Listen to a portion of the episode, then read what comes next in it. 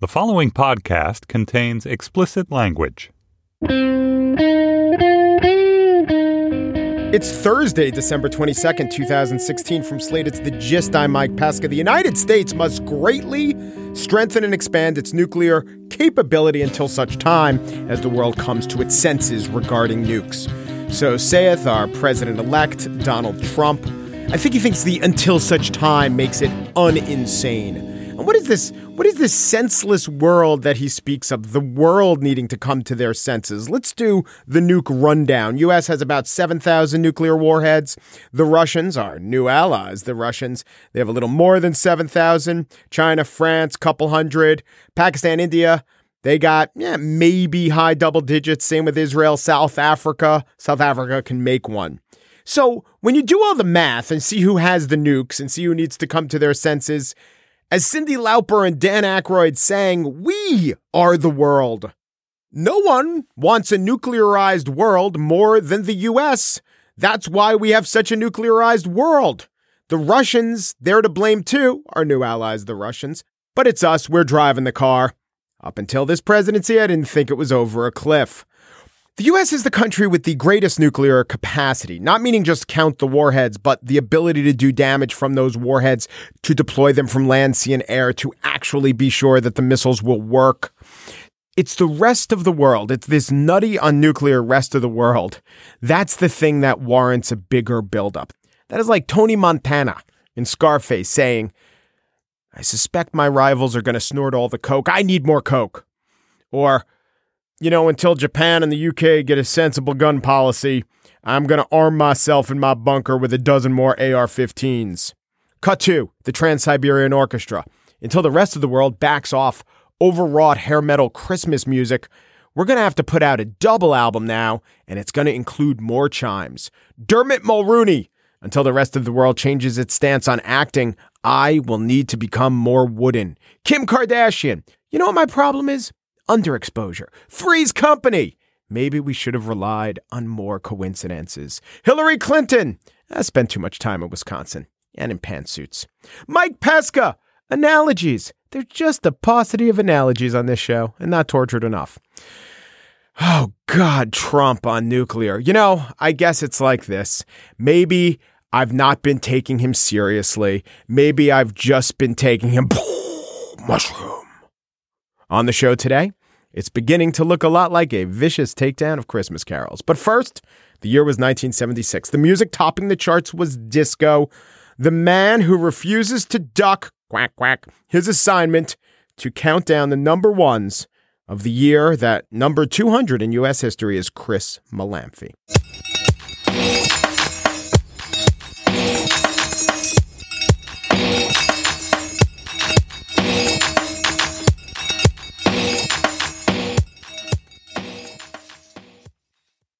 S A T U R D A Y. Well, you could listen to this anytime you want, but the reason I'm spelling the words to Saturday is that was a Bay City Rollers number one hit. It was the number one, number one song of 1976. Chris Molanphy is here. What we do is we take a year, we talk about all the number one hits. So why not do the year that uh, was 40 years ago today and next week, but not for too much longer? Chris also writes the Why is this song number one column for Slate. Hello, Chris. Hey, Mike, how are you? Was the Bay City Rollers a real band or a TV show? The Bay City Rollers were a real band. They were a Scottish band. They were uh, kind of a boy band, not boy band in the NSYNC Backstreet Boys model, but boy band in the hmm, Jonas Brothers Five Seconds of Summer model. They actually played instruments. They were a rock band. But did they, have were, a TV show? I remember them having a TV I, show. They were heavily promoted. They they were definitely a Tiger Beat kind of band. They they when they hit, they hit big, and they had like a, a roughly two year run, at least in America, of you know screaming fandom. And Saturday Night, which is the first number one song in 1976 in January of 1976, was their signature hit. Oddly, not a big hit in their native United Kingdom. It was uh, record executive Clive Davis who heard this as an album cut and said, "That thing where you guys spell out Saturday, that's a hit."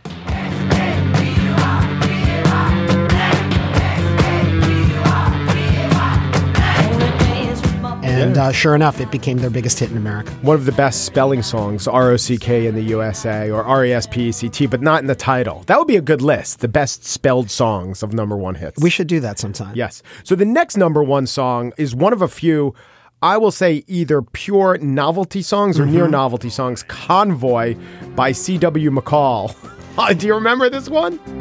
It was the dark of the moon on the 6th of June in a Kenworth pulling logs. Cab over Pete with a reefer on and a Jimmy hauling hogs. We is heading for Bear on I-10 about a mile out of Shaky Town. I says, Pigpen, this here's a rubber duck and I'm about to put the hammer down. Convoy by C.W. McCall is about uh, the CB radio fan. Sure. Uh, Great. which, which was reaching a peak at the beginning of 1976. And CB four, good buddy, I'd have on my cap. Breaker One, Breaker One. Uh, CB stands for Citizen Band. It was a technology that dated back to the 1950s, but it took off in the 1970s. And suddenly, uh, folks who were not truck drivers at all uh, found themselves outfitting their uh, their hot rods with uh, CB radios and you know communicating with their uh, their convoy of fellow CB radio And enthusiasts. truckers were big. Uh, Smokey and the Bandit and, and BJ and the Bear and Cannonball Run all had truckers. Long haul trucking. That was a big thing back in 1976. Now- Still is, but it got more media attention, I should say. This was also this was both a pop and country hit, and, and uh, country fans uh, regard this song somewhat more seriously, I think, than pop fans do. C.W. McCall never had a, another pop hit, but uh, in in country circles, Convoy is uh, is let's say more esteemed as as a as a cultural slice of life record than uh, than the pop audience regards it. It's also appeared on The Simpsons, and CJ McCall is in the Iowa Rock and Roll Hall of Fame. yes, he is an Iowan. Uh, Two other novelty songs. This is pure novelty. Disco Duck by Rick Absolutely. Dees. Was Rick Dees a DJ then? And Yes. And not just Rick Dees, also his cast of idiots.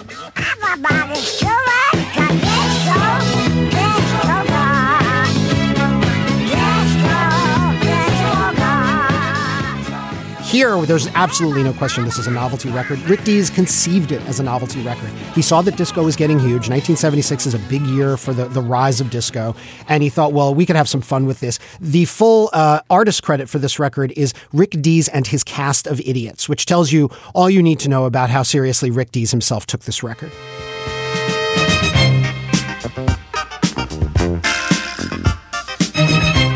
Now, this, I don't know, is it novelty of Fifth of Beethoven? This is where they took uh, the famous Beethoven's Fifth Symphony and just took a few bars and kind of discoed it up. But it was also in Saturday Night Fever. It right? wasn't Saturday Night Fever. In fact, I'm glad you brought that up. There are uh, three number one hits in this year of 1976 that later wound up being featured in Saturday Night Fever, uh, which didn't come out for another year. Saturday Night Fever comes out in late 77. So eventually, when you and I talk about the number one hits of 1977, we'll have to talk about uh, Saturday Night Fever. But um, three of these number one hits wound up on that soundtrack uh, or being featured in the movie. Disco Duck actually appears in Saturday Night Fever in a scene where uh, the uh, lewd uh, studio owner is uh, teaching a bunch of old ladies how to disco dance. He's uh, playing them Disco Duck.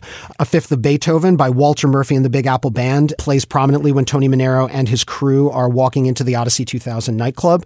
And it is, as you say, an instrumental version of the Ludwig van classic.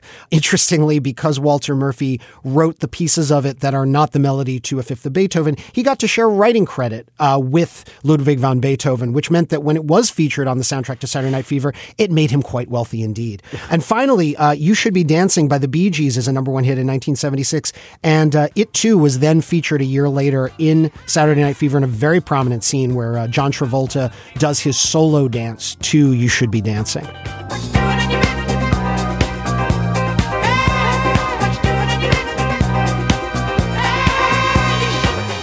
The Four Seasons, which you might associate with an era or a decade before 1976, had a number one hit, which explicitly evoked a decade before the 70s, December 1963. Oh, what a night. Yeah, what a wonderfully improbable number one hit. In fact, if I can take a step back, one of the things that's interesting about 1976, it's often been said that uh, when disco took off, a lot of older folks, uh, you know, folks who had been having hits in the 60s, tried their hand at the sound of disco. And uh, I would say uh, December 1963, Oh What a Night, it's not a 100% pure disco record, but it's a dance record without question. And uh, it's got some of the orchestration of a disco record.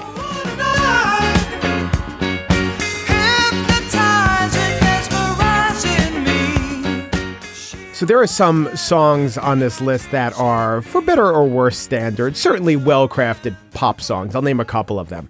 Afternoon Delight by the Starland Vocal Band. Play that funky music. Uh, the White Boy is not in the title, but just uh, that's the next lyric.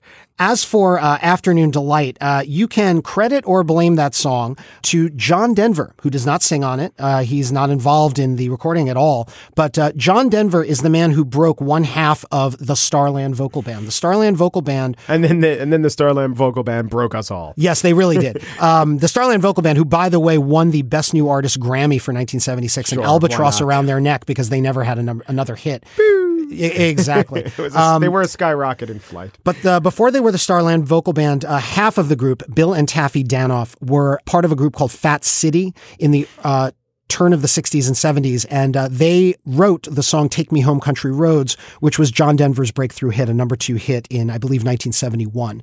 As thanks for uh, that uh, leg up, when John Denver became one of the biggest acts of the early 70s and got his own record label in 1975, he signed uh, the Danoffs and their friends as the Starland Vocal Band and gave them their recording contract and a number one hit with God Help Us Afternoon Delight. Sky rockets in flight. Afternoon delight. The trivia goes deep because the Starland Vocal Band had a show, a variety show on CBS, and Letterman was a writer for it. That was like his first gig in Hollywood. I I did not know that. That's a that's a great piece of trivia. You mentioned uh, play that funky music, Sure. uh, White Boy, as we all know it. That's a, a really interesting record. Uh, it was a number one pop and number one R and B record by a white rock band who were playing funk. Basically, uh, uh, Wild Cherry were a band from Steubenville, Ohio, who had been uh, touring clubs in the mid 70s. And what they found, they, they were uh, uh, going from club to club, and they even recount that in, in, in one uh, club in Pittsburgh, somebody yelled this out to them. They wanted to play rock, but people would say to them, play that funky music, white boy. And so finally, out of frustration as much as anything else, they said, all right, we can play funk. And out came play that funky music.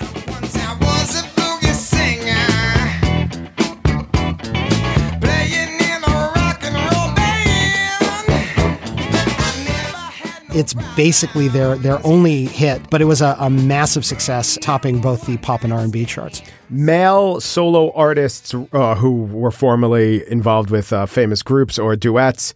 Uh, Rod Stewart and Paul Simon also made the list. I would say 50 Ways to Leave Your Lover, the more enduring and less less creepy song than Tonight's the Night. Oh, I would absolutely agree with that. Fifty Ways to Leave Your Lover is a, pre- is a pretty great single. It's Paul Simon's uh, only number one hit as a solo act. He'd had three with Art Garfunkel. So me and Julio never went number one. Uh, no, me and Julio was actually a, a small hit uh, at the time. And it was a top. It was a top forty hit. I believe it peaked at like number 22, Wow. 23. Kodachrome? I thought that was Kodachrome was a number two hit. Yeah. Loves Me Like a Rock was a number two hit. Mother and Child Reunion, I believe, went to number four. So he'd had but a then Graceland stuff went number one, or just the album. Uh, the album was a number two hit in 1986. Uh, but and, no song from Graceland. uh, you Can Call Me Al was a top 40 hit. It uh, it reached the I believe the top 20 25. wow, I thought it was bigger. I guess Yeah, it was yeah. everywhere on MTV. But but yeah, but uh, Paul Simon in the 70s uh, was a, a you know consistent top 10 hit maker. But 50 Ways to Leave Your Lover is his only number one hit.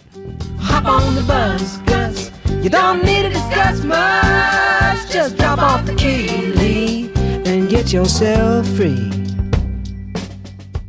And Rod Stewart tonight's the night going to be all right. Oh, that video. Oh, it's so creepy. The gauzy lens. Ugh. Everything about Tonight's the Night is creepy. Interestingly, Rod Stewart has had four number one hits in the Hot 100 over the decades. Tonight's the Night, gonna be all right, is the only one he wrote by himself. He did. He had uh, writing help on uh, Do You Think I'm Sexy in 1979. He had writing help on Maggie May back in 1971. But Tonight's the Night. If you find that song a little ooky, you have nobody to blame but Rod himself. He wrote it completely solo, uh, including the line "Spread your wings and let me come inside." Stay away from my window. From my back door to disconnect the telephone line. Relax, baby, and draw that blind. This is violating most campus codes of conduct, right? Yeah, here. there's even a theory that um, i- it's it's an ode to pedophilia. I- there's something very creepy about it. Loosen up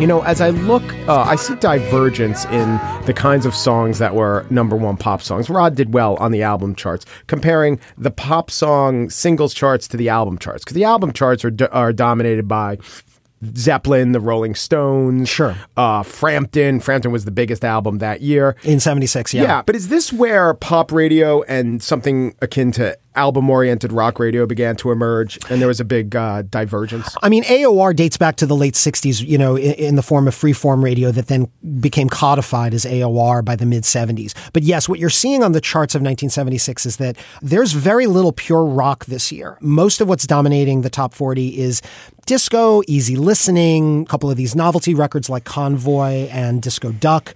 Among the rock acts who uh, appear during 1976 with number one hits, you've got uh, folks like uh, Wings, as in Paul McCartney, uh, who have the number one song of 1976 with Silly Love Songs, a song that is, for all intents and purposes, a light disco song.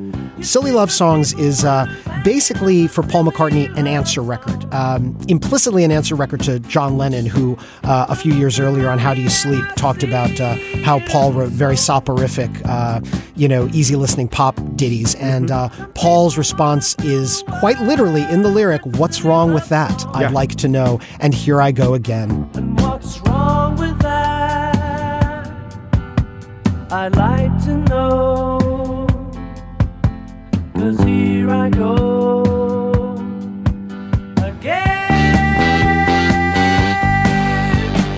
And the great thing about that song is both of those Beatles could listen to it and say, see, proves my point. Exactly. Went to number one, and Lennon's like, yep, exactly what I was saying. Spent five weeks at number one right in the summer of 1976 and was the number one hit of the year. But uh, McCartney was not alone. There were lots of 60s veterans who were trying on disco in, uh, in 1976. Diana Ross had one of her biggest hits with Love Hangover, uh, a record that starts as a, a sultry, almost ballad and uh, turns into a full on four on the floor disco song halfway through.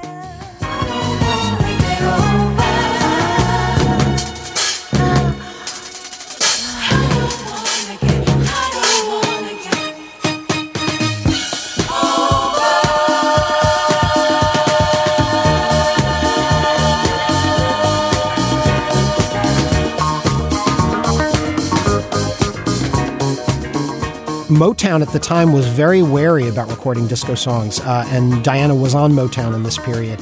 Uh, but she was convinced by her producer Hal Davis to give it a try, and it was her first full blown disco record, uh, and, and rewarded for it with a number one hit. Now, I want to end with this. It wasn't the first number one. It wasn't the last number one. It was only number one a week for a week. But shake, shake, shake, shake, shake, shake, shake, shake, shake. There are only three shakes in the parentheses. Shake Your Booty by KC and the Sunshine Band did Yes. something very important. Yes. I think it taught us all that a meaning of booty was rear end. Because I was looking up the etymologies, and that was not a well known or well accepted phrase up until that point. So there is a what do we think of when we hear booty, a before and after, and there is the demarcation line. You may be right that uh, when it comes to the etymology of booty, uh, we have uh, Harry Wayne Casey of uh, Florida to thank for uh, the popular understanding of what booty means. Thank you very much, Chris Molanphy. He writes the Why Is That Song Number One column for Slate, and his academies, these Slate academies on pop music, when you were talking about Motown, uh, I remember having listened to them, are just some of the best content Slate has put out. Thank you, Mike. That's yeah, very kind. they're amazing. 1976 was the year. Thank you so much, Chris. My pleasure.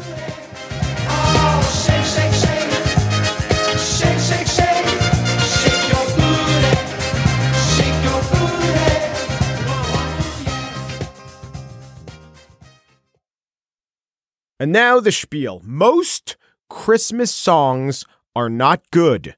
They're just familiar. Oh, wait! But they evoke childhood, but they remind me of loved ones and presents and familiarity. Yes, that proves my point, not rebuts it. You know, it's interesting how internal monologues can be so easily disproved. Anyway, as songs, very few Christmas songs are actually good songs. So, what's a good song? Well, subjective, of course, but it should be memorable, catchy, perhaps clever. Wait, wait, wait. The Christmas carols, they're they're memorable. I remember them. No. Curiously reasoned internal monologue. You don't remember them because they're memorable. You remember them because they've been pounded into you. The Star Spangled Banner is memorable. It's not a catchy song, just played all the time before every ball game, and still most people forget the lyrics. What's a memorable song? You Can Call Me Al's a memorable song. Da da da da. It's stuck. First time you heard it, you remembered it. I am not throwing away my shot. Memorable. Because if you like it, then you should have put a ring on it. Memorable. Have yourself a merry little Christmas. Make the Yuletide gay. From now on, our troubles will be far away. Not actually memorable, just played hundreds of hundreds of times. Most Christmas songs are not good, are not memorable, just have the benefit of being associated with Christmas and therefore guaranteed to be on this endless loop. But Mike, can you prove it? I can prove it.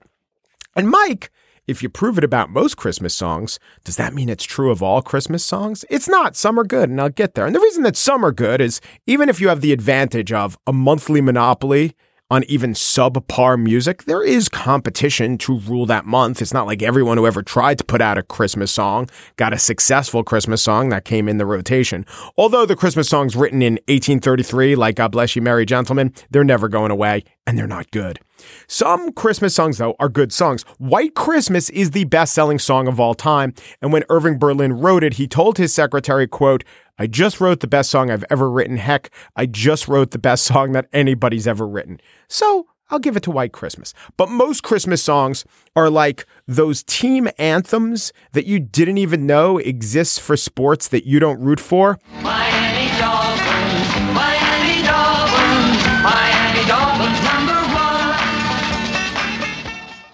Okay, that song, 0.5% of the audience, that song evoked nostalgia for, maybe joy or hope. The other 99.5% said, awful song. And some of them, having witnessed the play of the Miami Dolphins, note that it's based on a bit of a lie. That, by the way, is how agnostics regard Christmas carols.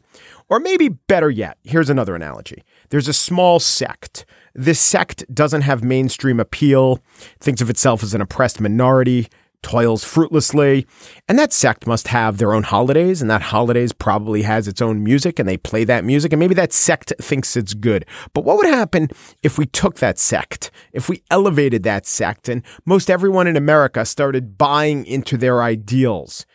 Well, maybe there'd be the notion that their songs are now our songs and their songs are good songs. Let me let me stop being opaque. Here's what I'm talking about.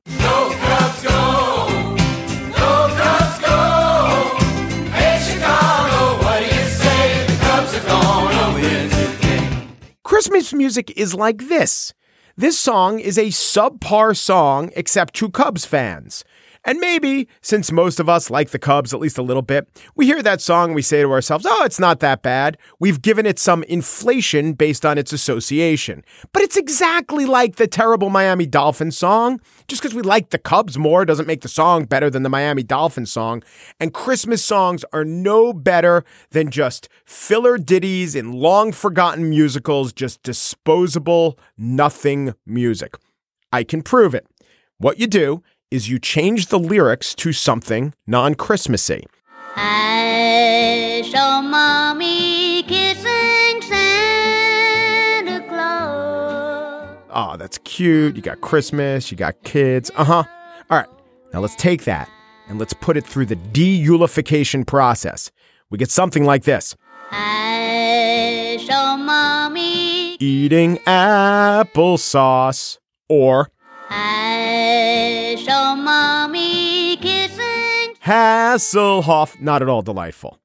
And on to this one Simply having a wonderful dinner time. Again, once more. Simply having a wonderful Summertime. Who cares? Who cares if you're having a wonderful summertime? These are sub no no nanette lyrics. They're disposable, dashed off musical twaddle. Brings me to the little drummer boy.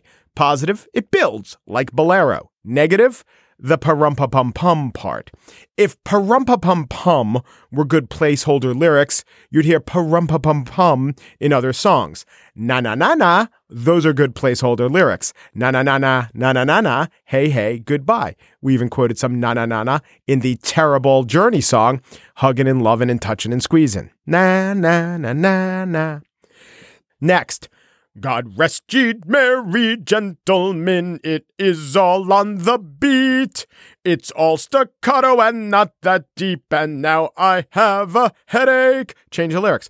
I have a lovely ottoman, why don't you rest your feet?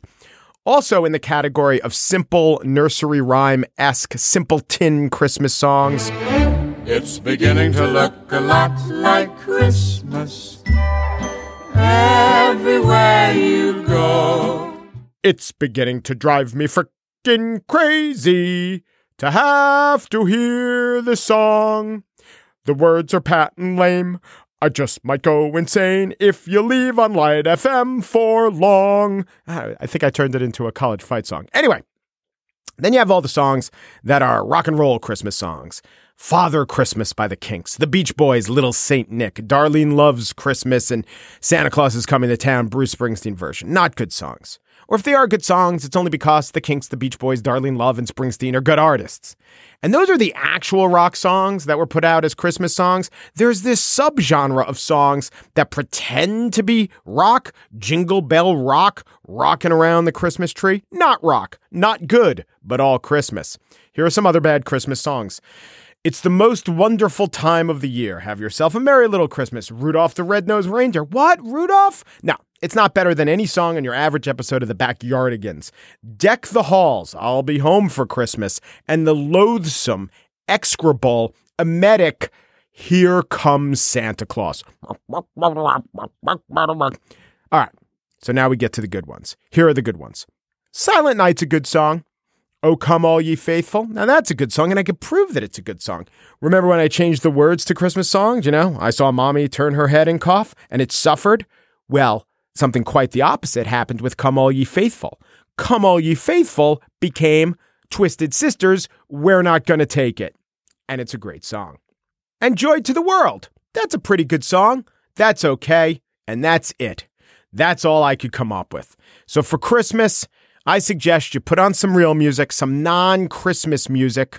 There are better choral works out there. They include John Tavener's The Lamb. Some think it's a Christmas work. It's not. It's really good. You got better Bing Crosby out there, swinging on a star. You got better hymns out there. Almost all hymns are better than the Christmas hymns. And you got better Gene Autry than that reindeer song, like Home on the Range. But I will say this just about everything that I listed here, it's better than Adam Sandler's Hanukkah song. Well, except maybe Here Comes Santa Claus. Jump in bed, cover your head. We got to hear this crap for one more night.